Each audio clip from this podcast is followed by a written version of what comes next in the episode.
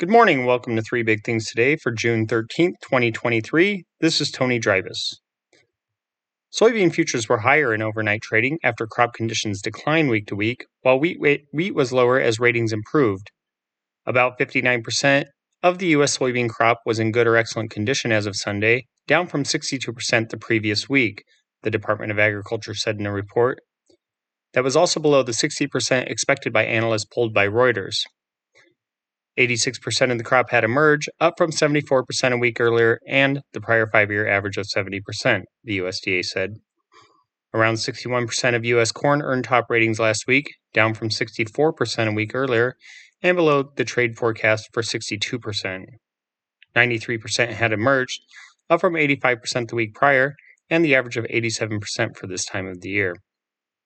Winter wheat in the southern plains showed improvement again, with 38% good or excellent at the start of the week, that's up from 36% a week earlier and ahead of trade expectations for 37%.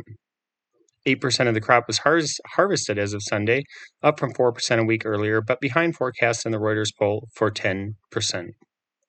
Spring wheat, meanwhile, was 60% good or excellent, down from 64% a week earlier. About 90% of the crop had emerged, up from 76% a week earlier, and the average of 87%, the USDA said.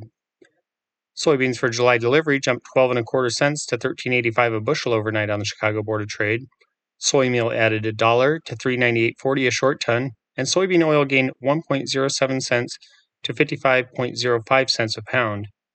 Corn futures rose one and three quarter cents to 6.19 a bushel, and wheat futures dropped three and a quarter cents to 6.30 and a half a bushel, while Kansas City futures fell eight and three four cents to 7.87 and three quarters a bushel.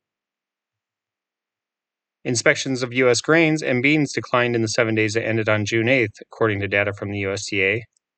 Corn assessments last week fell to 1.17 million metric tons from 1.21 million, the agency said in a report. That's also down from the 1.22 million tons examined during the same week in 2022.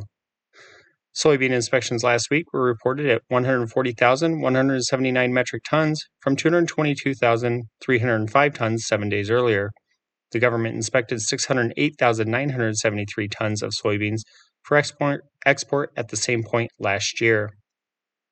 Examinations of wheat for export declined to 246,559 metric tons from 304,400 tons and 411,916 tons a year earlier. Since the start of the marketing year on September 1st, the USDA has inspected 31.1 million metric tons of corn for offshore delivery down from 45 million tons during the same time frame last year. Soybean assessments since the beginning of September now stand at 48.8 million metric tons, down from 50.5 million a year earlier. Wheat inspections in the first full week of the 2023 2024 marketing year that started on June 1 totaled 317,051 metric tons, down from 638,625 tons reported last year, the USDA said in its report. In weather, severe thunderstorm watches have been issued for parts of northern Texas, southern Oklahoma, and western Arkansas as severe weather moves through the area.